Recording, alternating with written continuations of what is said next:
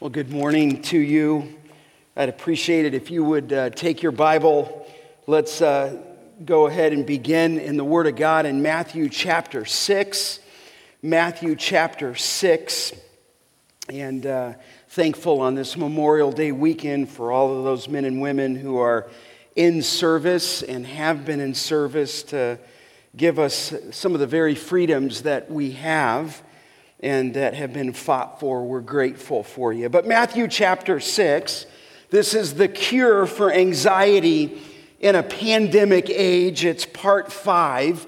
And I'm getting to that text in Matthew 6 where it tells us to not be anxious. In fact, sometimes as a Bible teacher, you are constantly looking for that key, or we would call it the lead verb, and the lead verb is going to actually direct us to the theme of the author, which is the scripture that is written under the inspiration of the Spirit of God. But look in Matthew chapter 6, and if you're kids watching today, I want to be able to say there's some pictures that you might be able to draw from this. So get a pad of paper, get your iPad open. But here's the dominant theme. Look in verse 25. Jesus, preaching in the Sermon on the Mount, says to open, Therefore, I tell you to not be anxious about your life. Look down in verse 27.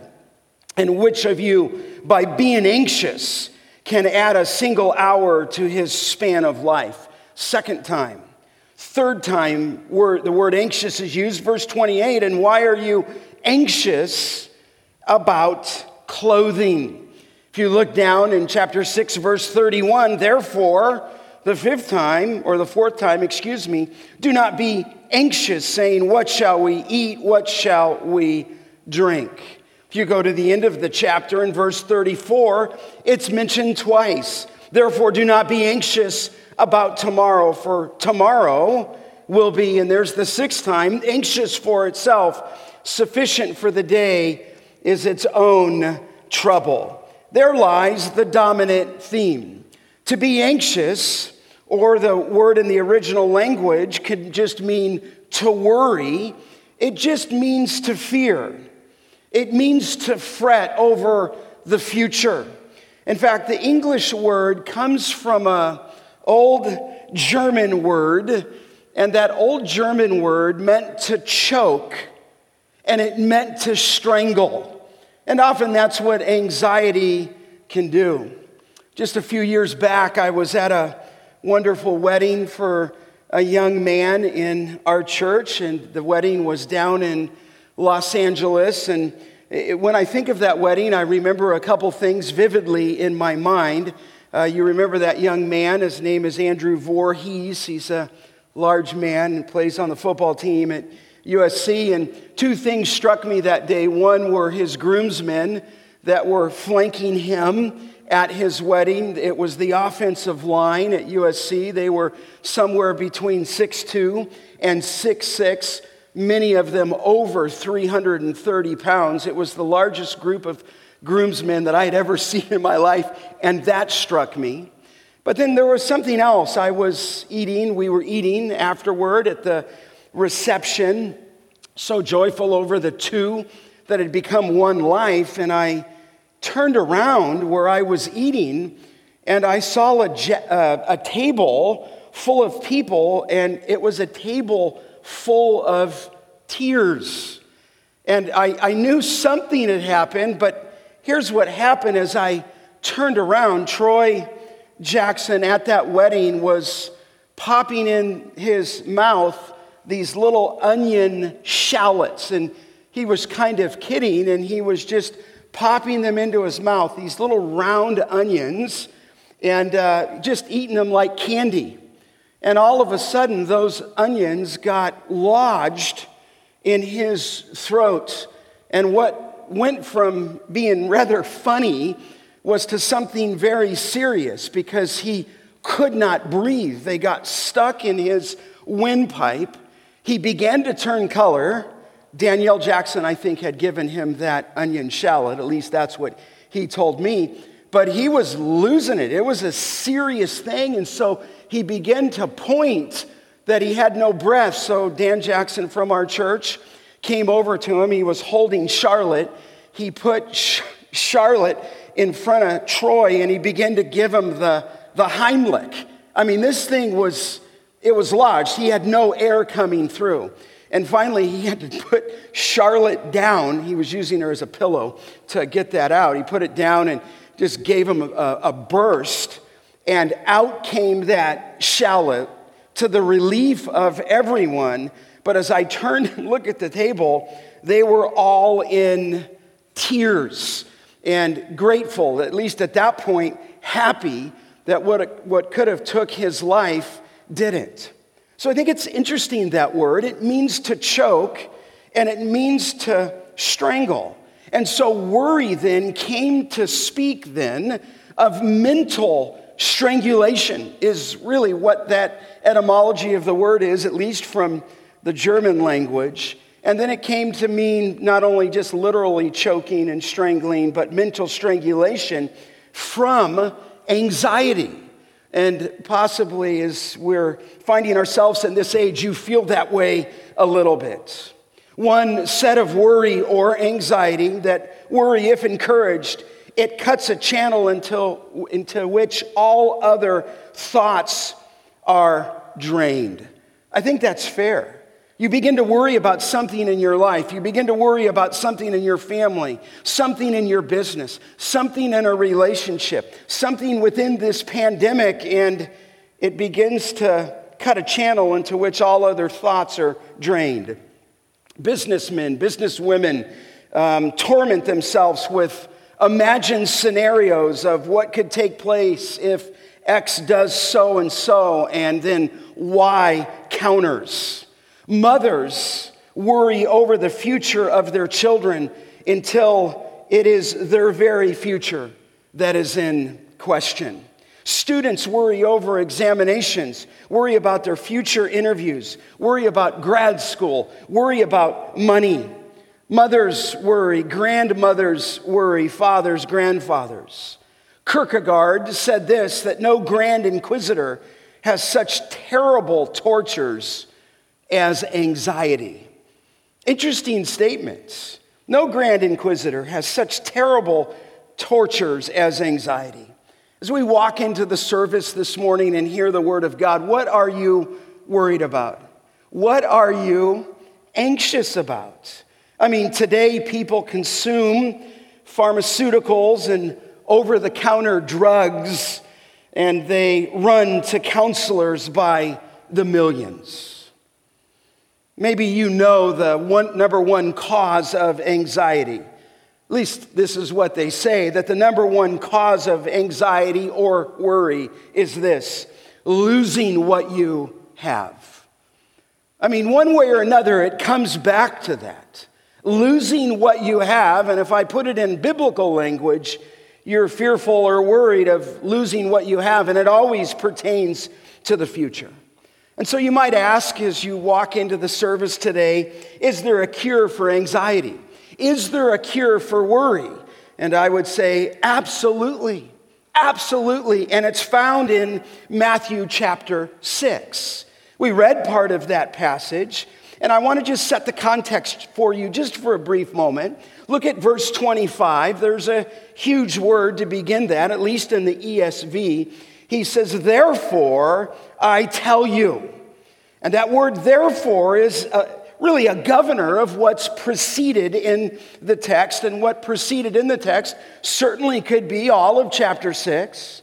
But I think uh, specifically, it's verses 19 through 24. It looks back to the two treasures, it looks back to the two set of visions, if you will, and it looks back to the two set of masters. It could directly go back, therefore, to verse 24 no one can serve two masters. For either he will hate the one and love the other, or he will be devoted to the one and despise the other. Jesus said, You cannot serve God and money. Some translation says, and mammon. In other words, these earthly treasures that we spoke of two weeks ago can steal your heart. They can blur your vision. And you are either a slave of God or a slave of money. And really, where the Lord left us is this you must choose. You have a choice between two treasures, two visions, and two masters. Now, that thought, as we left off in verse 24, raises a question. I don't know if it's immediately in your mind, but if our allegiance that he's master is prioritized, it leaves the question, at least in the flow of the text, what do you say then, Jesus, about our needs? If he's our master and we're to seek first down in 633 the kingdom of God, what about our needs? I, some might say, have a wife, I have children, I have a house payments. And some of you might say, I need a job. And Scott, though you tell us, and Jesus does, to not be anxious, you might say, I am anxious. I am worried. And then the question would be left as we walk into the text how do I stop being anxious? That's the question. And this text is going to raise for us three reasons why anxiety is incompatible with our faith in our Heavenly Father. Okay?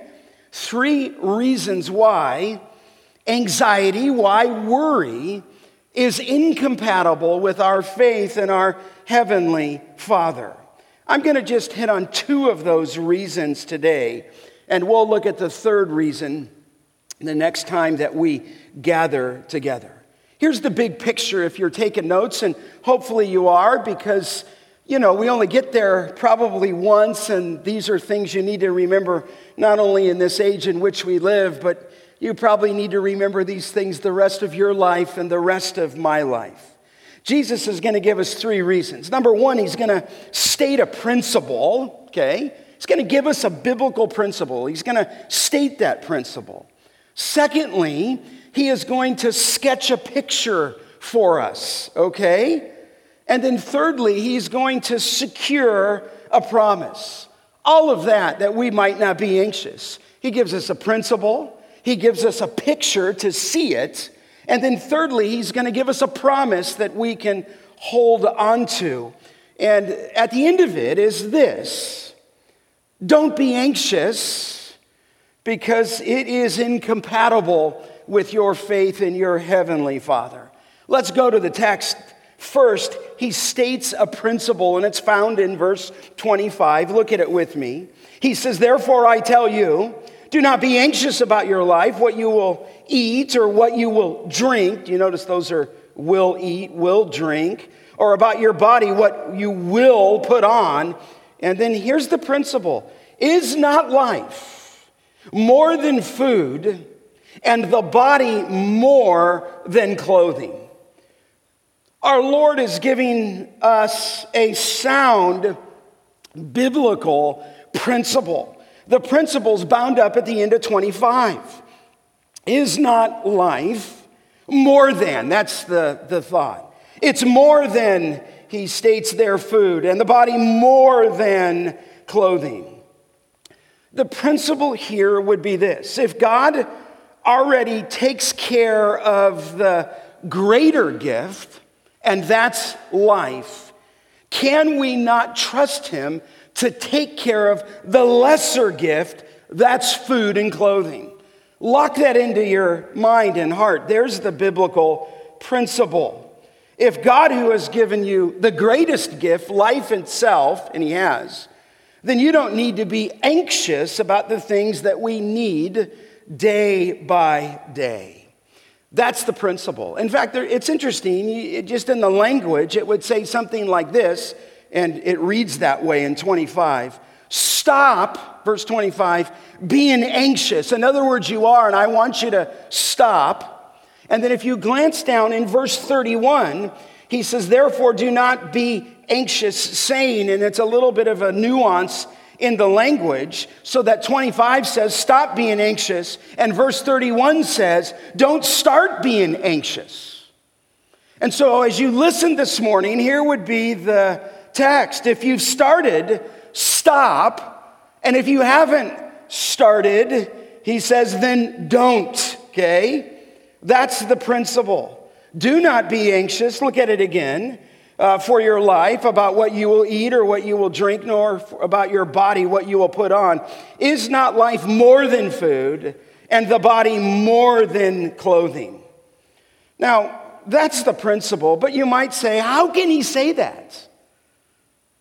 How can he say that? You might be sitting there thinking, listen, if you've known the year that I've had, how could the Lord Jesus Christ say that? So, secondly, then, here, he not only states the biblical principle, but he sketches a picture for us. Okay? So, I'm already in my application. He, he sketches a, a picture, and if you are watching here from home, if you're a child, you could be an adult, you can sketch a picture. Why don't you just put it, to, you could just write there in your notepad or your iPad. He, he's that picturesque as the Lord Jesus Christ. He provides then for us three pictures as to why we're to not be anxious.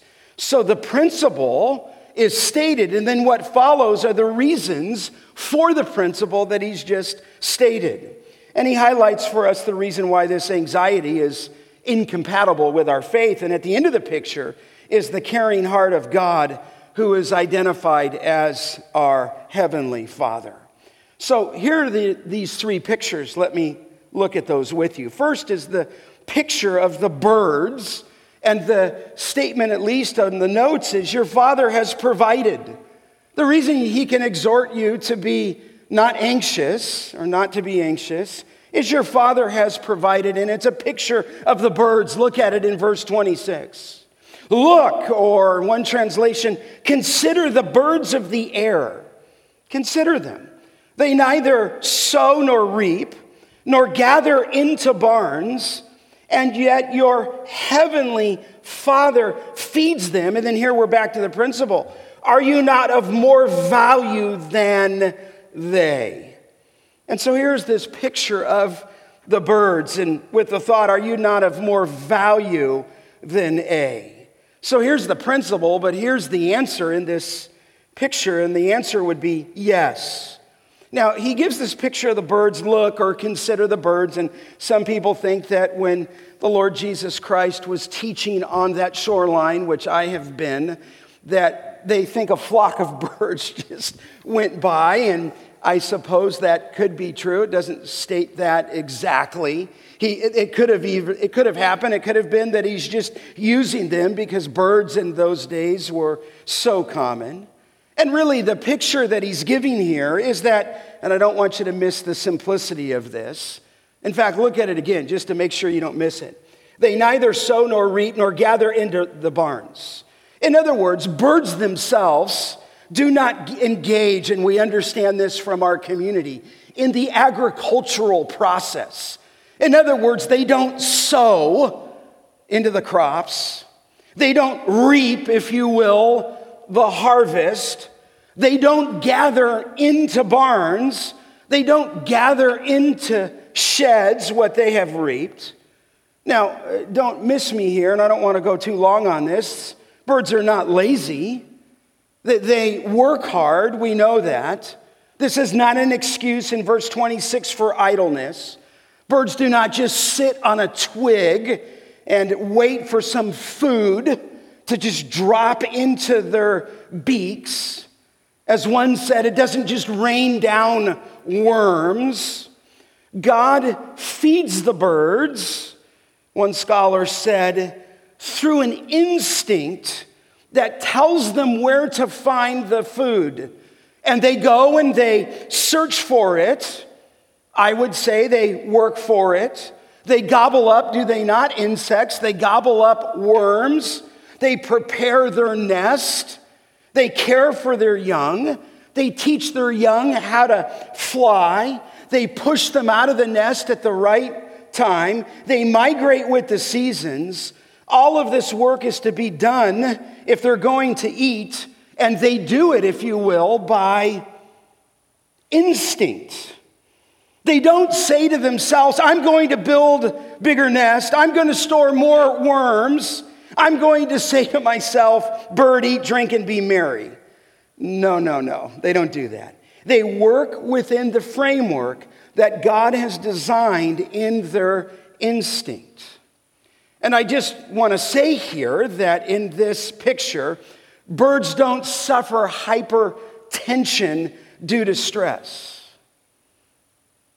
And here's the point just as your creator, just as your father provides for them, will he not do for you? In other words, the principle is are you not of more value than they? And beloved, wherever you find yourself, next time you are tempted to be anxious, or you feel choked or strangled, if you will, in your thoughts regarding the future, rack your brains and remember that the birds of the air, that your father feeds them even in the dead of winter. That's the picture here. Here's the picture of a Father that's provided. I think up on the screen comes Psalm 8. I think we know it well. The psalmist said, When I look at your heavens, the work of your fingers, the moon and the stars which you have set in place, what is man that you are mindful of him, and the Son of Man that you care for him? You have made him a little lower than the heavenly beings and crowned him, man, with glory and honor. You have given him dominion over the works of your hands. Now, watch this. You have put all things under his feet, all sheep and oxen, and also the beast of the field. And here it is the birds of the heavens and the fish of the sea, whatever passes along the paths of the seas. Uh, beloved, it's this simple but this profound. If the birds are placed under your feet, then why would you be anxious when you have a heavenly Father who cares for you? In fact, look down at the text again.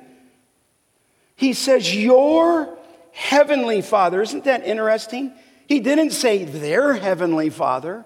Your heavenly father feeds them. Are you not of more value than they? And the answer to that question would be yes. That is obviously a huge understatement. Now, there's a biblical theology of birds, but I give you just one cross reference up on the screen. Look at it. Here's that comparison. Are not two sparrows sold for a penny? In other words, he's arguing from the lesser to the greater. He says, And not one of them will fall to the ground apart from your father. But not even the hairs of your head are, he says, not, he says, but even the hairs of your head are all numbered. Fear not, therefore, you are of more value than many sparrows. Isn't that good? You are of more value than many sparrows. So, at least in this injunction, as it relates to the future, stop worrying about your food as though you will not be able to provide when in fact your Father who feeds the birds cares for you. And the point, beloved, is if God provides for the birds, will He not much more care for you? He might say to us, as He said to the disciples, O ye of little faith. I like this little poem that is written by a woman at some point in the 18th century. It's been made popular through different arrangements, but it goes like this Said the robin to the sparrow, I should really like to know why these anxious beings rush about and worry so. Said the sparrow, to the robin, Friend, I think it must be that they have no heavenly Father such as cares for you and me. I think well said. Here's the first picture. Here's the first picture that he gives it's this Your heavenly Father has provided.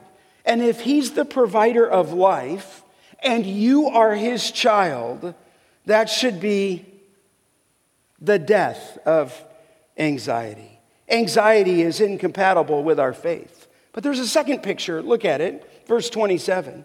He says in verse 27, and which of you, he's reasoning with us, by being anxious, can add a single hour to his span of life? So, not only number one is your father provided, but your future is decided. In other words, he's going to provide, but he's already decided your future.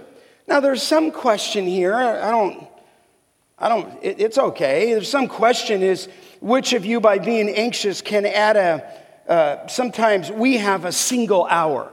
Sometimes it says can add a statue, if you will, or a statue, you know, can add a statue to your life. In other words, sometimes this is either referring to height or it's referring to a time span. If it's referring to a height, if you will, they would say this, this phrase here of, of the span of life used to speak of the length from the, the finger all the way down to the elbow. It represented 18 inches, and the thought would be hey, which of you, by being anxious, can add 18 inches to your life? Can you extend your life? But you can tell here in 27, the ESV is already translated. Which of you, by being anxious, can add just an hour to the span of his life? And the answer, of course, would be no one can do that. I mean, I think you would agree with me that a man can worry himself to death, but he can't worry himself to life. And, and this is interesting all by itself because people spend a fortune on vitamins, a fortune on health spas, a fortune on visiting every doctor in sight, or trying every diet on the market. And the reason they do this, I suppose there's some value to that, but many people just fear death and they seek to beat death. In fact, Charles Mayo of the Mayo Clinic and that's not a reference for mayonnaise, okay? That is a reference to a research hospital. And the very man himself of the Mayo Clinic, Charles Mayo himself, said worry affects the circulation, it affects the heart. It affects glands. It affects the whole nervous system. Mayo had said, he said, I have never known a man to die of overwork, but many who have died of worry. Worry. And here the Lord Jesus paints this picture of our future. He said, Which one of you, by being anxious, which one of you, by worrying, can add a single cubit or can add a single hour to his lifespan? Somebody said that the modern refrain today is this worried, hurried, and buried. I mean, that's true. You can't lengthen it. It could shorten your life, but it's not going to lengthen it. Barclay, the commentator, said there may be greater sins than worry, but certainly there is no more disabling sin. I thought that was well stated. There's greater sins than worry, but there may be no more disabling sin than worry because it can strangle, it can choke. Now, listen, beloved, it's important to take care of your body. And it, but the, the truth is, you're not going to extend it beyond the time frame that the Lord has set for you. We are in the hands of a sovereign God. In fact, up on the screen, it just says this in Psalm 39 Oh Lord, make me to know my end. Not the, I'm going to live forever. Help me to know my end. What is the measure? There's that measure, that stature. What is the measure of my days? Let me know how fleeting I am. Behold, you have made my days just a few handbreadths, and my lifetime is nothing before you. Surely all mankind stands, it says there, as a mere breath. Uh, let me say this, and this is just true. You don't determine the day of your birth, and you don't determine the day of your death. All of our days in Psalm 139 state this were written in the book when there was not yet one of them. You can't worry yourself to life. So here's the pictures the Father has provided, the future is decided. You're not going to be able to worry yourself to life. And then there's a third picture, and it's a picture about clothes. You can draw this if you would like. And I just put it this way to put it in uh, a way maybe I can remember it, you can remember it, that your fashion is derided. Your fashion so is derided. He's talking about our Father. He's talking about our future. And he addresses here in this picture, this picture, our fashion, and he derides it. Look at it in verse 28. He says, And why are you anxious about clothing? Consider the lilies of the field, how they grow. They neither toil nor spin. Yet I tell you, even Solomon in all of his glory was not arrayed like one of these. But if God so clothes the grass of the field, which today is alive and tomorrow is thrown into the oven, will he not, there's our principle, much more clothe you, O you of little faith?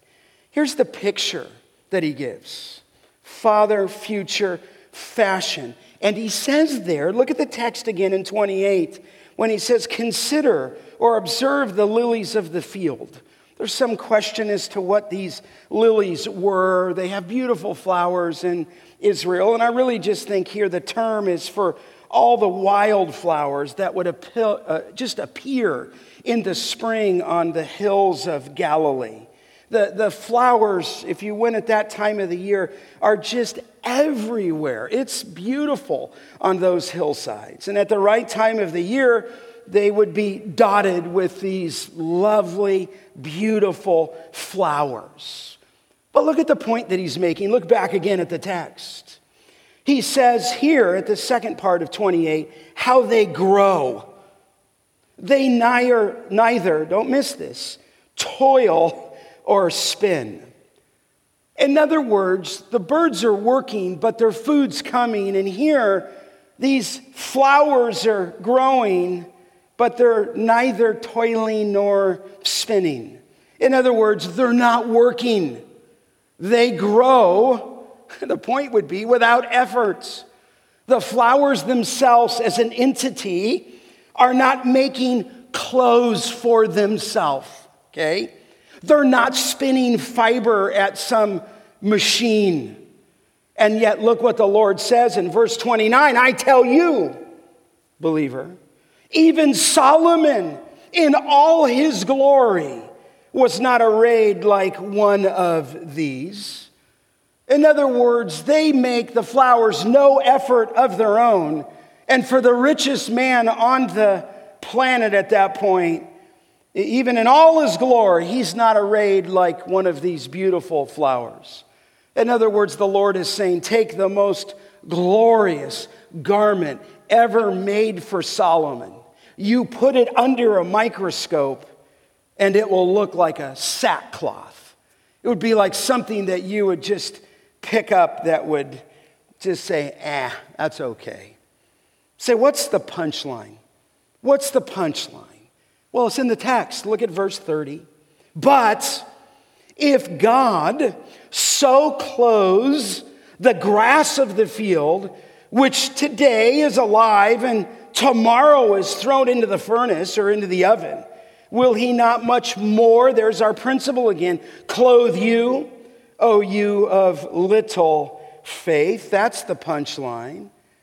Eh, you, you say, what's he talking about here in verse 30? It's alive today, tomorrow it's thrown into the oven. I, I could go into a whole history of that, but I won't. Women in those days would go into the field they would collect the dry grass that at one point was beautiful, but then, like our summers, became dry. They would take those flowers that at one point were beautiful, that would become dry, and they would go take that dry grass, if you will, and those dried flowers, and they would throw them into the oven that they used to cook upon. and it was, I, I, call it kind of a kindling wood, but it wasn't wood. It was this dry grass, this dry flowers. At one point, beautiful grass. At one point, beautiful flowers. And the point would be that if God so beautifully clothes what is transitory, how much more will God clothe his children whom he purchased at the infinite cost of his son. Our Lord is saying to you, don't be anxious. And here we're talking about clothing, we're talking about food.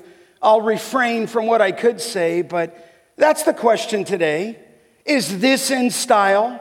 Does this look good on me? Do I look fat in this? Is this my color? Listen, the God, small g, of fashion is alive and well. In a culture that is obsessed with appearance, people are spending billions of dollars to look like someone else. But the truth is that someone said, sooner, quote, sooner or later, dust wins I like that. Dust wins.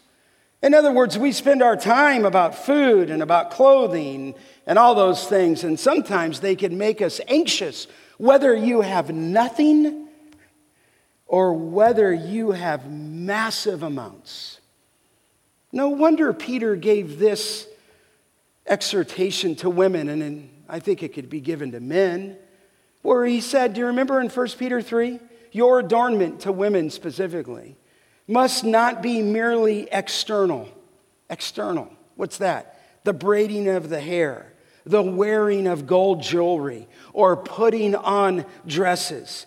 He said, Did Peter, but let it be the hidden person of the heart with the imperishable quality of a gentle and quiet spirit, which is precious in the sight of the Lord. Could be stated for women, obviously it was, and for men. But what's fascinating about the text, Jesus isn't done with you and he's not done with me. Look at the end of verse 30. You've seen this before. Oh, you of little faith. Now, we read that. I'm reading out of the ESV, you of little faith, but we like to say, in the language, the word you is emphatic. You say, well, what does that mean, Scott? Well, it just means it's placed first. It's not a word, you. It's you, oh, you know, in that sense. And we write it this way, but it's you. The disciples of little faith. Now, I could take you on a journey in the New Testament. If we had more time, I would. But every time that phrase was used, I think it's five times. I'm fascinated. It was used of the disciples who were worried about food, worried about life, and worried about clothes. The very same thing that Jesus speaks about here. You, emphatic, you should know better. I would expect that, I, I, and I think he's being gentle, but just, hey, he's given us an exhortation. You, I'd expect that out of the world, but you? I mean, beloved, if he feeds the birds, if he clothes the lilies, will he not feed and clothe you? That's the point. O men, or O you of little faith, if your father feeds the birds, Will he not furnish you with your daily needs? If your father knows the future, should you be frantic? Listen, some of you are new believers. Some of you have broke free from the shackles of sin, and he's saved you, and he's redeemed you, and he broke you free from the power of Satan. He gave you eternal life, but you just don't think he can get you something to eat or wear tomorrow. or he can't take a, care of your family tomorrow, or you're a mother or you're a grandmother and you're just fearful of something and you're anxious about something with your children or your grandchildren. So he can redeem you, he can save you, he could wipe your sin away, he could put it in the deepest part of the sea, he could bury your sin behind the back, he could cast your sin as far as the east is to the west, but he just can't take care of your future job. Think about it. It's amazing. It's ridiculous. It's silly, if I could use that word. Anxiety, our Lord is gently saying to us, is incompatible with our faith. Romans 8:32 says if God did not spare his son but delivered him up for us all, how will he not freely give you all things? You say is there a takeaway here? Yeah, there's a takeaway. Look down at the text. Verse 31 and the reason I always point you to look down at the text I always want to tell young preachers that. Here's the takeaway it's in the text, verse 31 and 32. Therefore, there's a second therefore. Do not be anxious, saying, What shall we eat? Or what shall we drink? Or with what shall we wear? What shall we wear? For the Gentiles, and he just means the pagans, seek after these things, all these things. And your heavenly Father knows that you need them all. He knows, Matthew 6, if you looked earlier in the Sermon on the Mount, verse 8, he knows what you need even before you ask him. And so he said, Do not be like them in chapter 6, verse 8. Don't be like the Gentiles. Don't be like the pagans. Don't be like the unbelievers. You, you of faith, and you know, just a little word, you notice that he didn't say you have no faith. He said your faith might be little, and he's actually trying to strengthen us. Let me say this very clearly to you. And let me, you can write this one down. Anxiety ultimately, biblically, okay, is a failure to trust God completely as your heavenly Father. At least in the text. We can say all we want about it. I can quote the statistics, and I didn't. But at the heart of it is a failure to trust God as your heavenly Father. Anxiety and worry, let me say this, is the opposite of contentment. And again, it's probably easier for me to say than live, but I preach to myself too. I have a quote here that I, I was, I was going to take it out. and I didn't. And I was going to take it out because I thought it might be a little harsh. And it may be. you tell me, but I also think it's true. And, and I do think the Lord is after a verdict. All writers of the scripture are after a verdict. They don't just pick up their pen and kind of doodle. Jesus didn't say, Look at the birds of the air and look at the lilies of the field and consider the span of life. He isn't just talking, he had a verdict.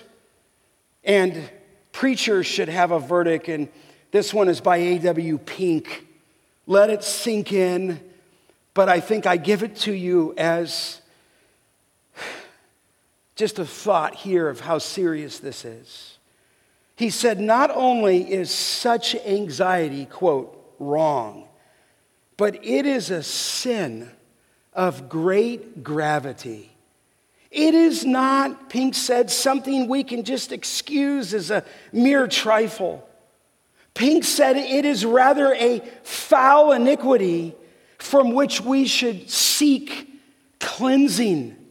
To be fearful about the supply of future needs to be worried that we may be left to suffer some lack of temporal necessities is to be guilty, he said, of wicked unbelief.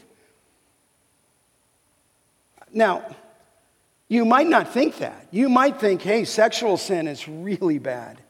Hey, somebody on drugs or alcohol is really bad.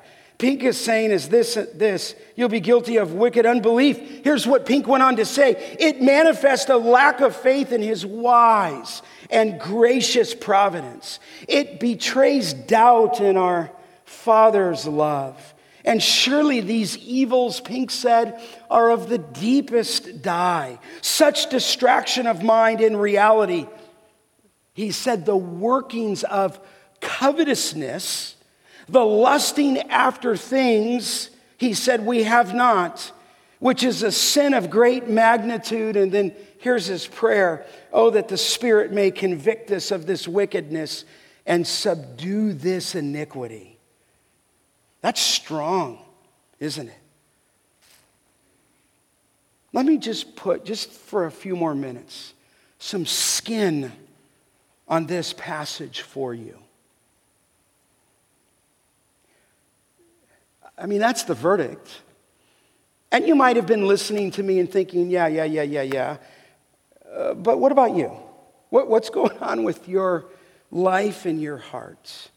And most of the skin in this passage, by way of application, is the scripture. Paul told Timothy this in 1 Timothy, I think it comes up 6 8. If we have food and covering, with these we shall be what? Content.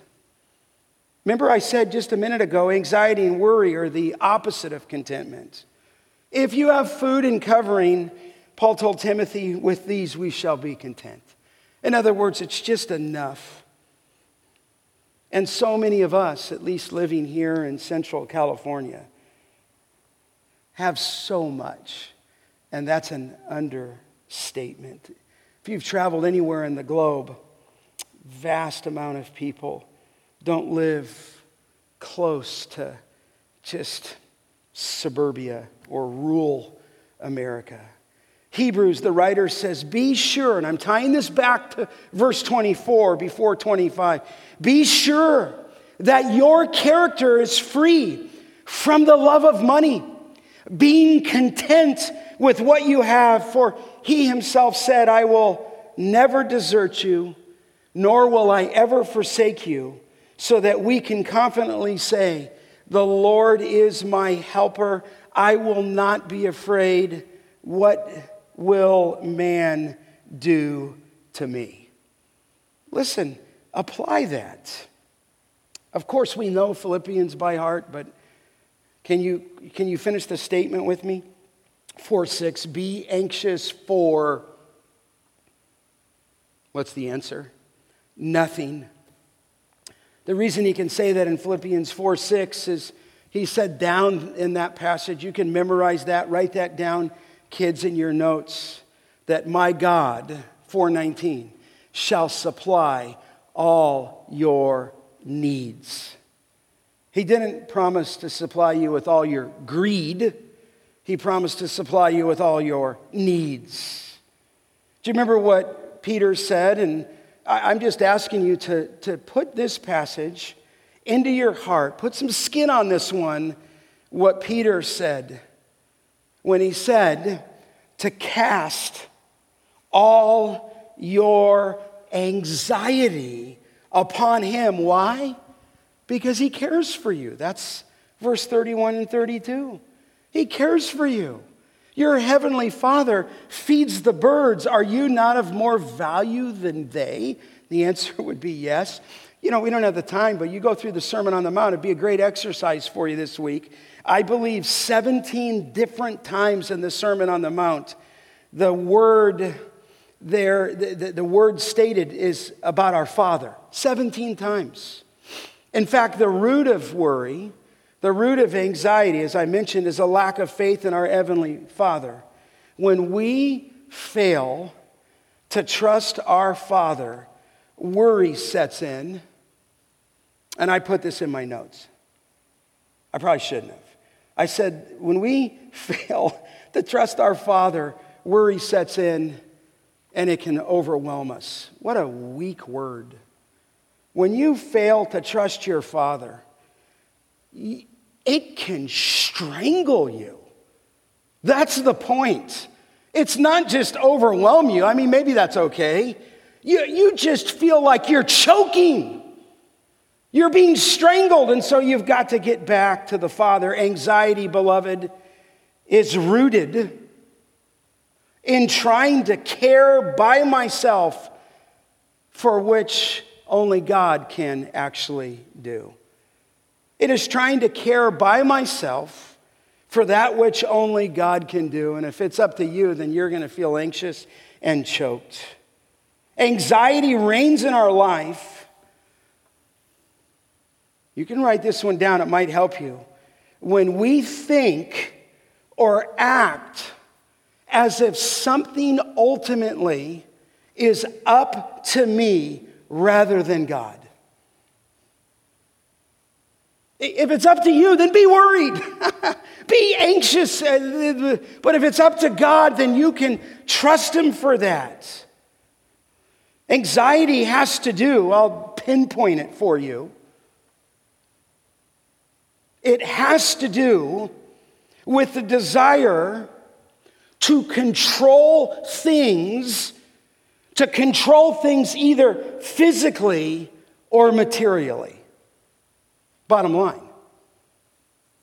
That's where control comes in. Listen, that's not an easy thing to swallow by pink and there. I just want to encourage you, you just have one thing to do. One thing to do. You say, well, Scott, what is it? It's in the text. It's, I'll get there. Look at verse 33.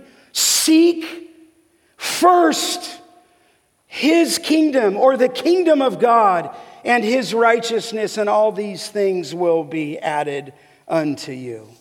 The Gentiles seek after stuff. You and I ought to seek after his kingdom. Listen, the Lord Jesus Christ loves you. He loves these disciples. They were fearful, we get fearful. They were worried, we get worried. They were anxious, we get anxious. But here, here's, the, here's the point. I think you can see it. It's in, incompatible with our faith. He states a principle, and then, secondly, he sketches a picture of the Father, of the future, of fashion Okay?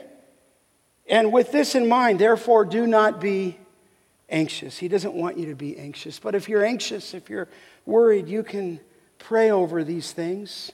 You can cast all your anxiety upon Him. In fact, I'm looking at right now at one of our members who was supposed to get married yesterday, and he couldn't get married yesterday. You can cast every anxiety on Him, and my friend knows that, and He knows what you're facing in the future. So we have a great God. Run to Him, love Him, but it's incompatible to our faith because of all that He's done.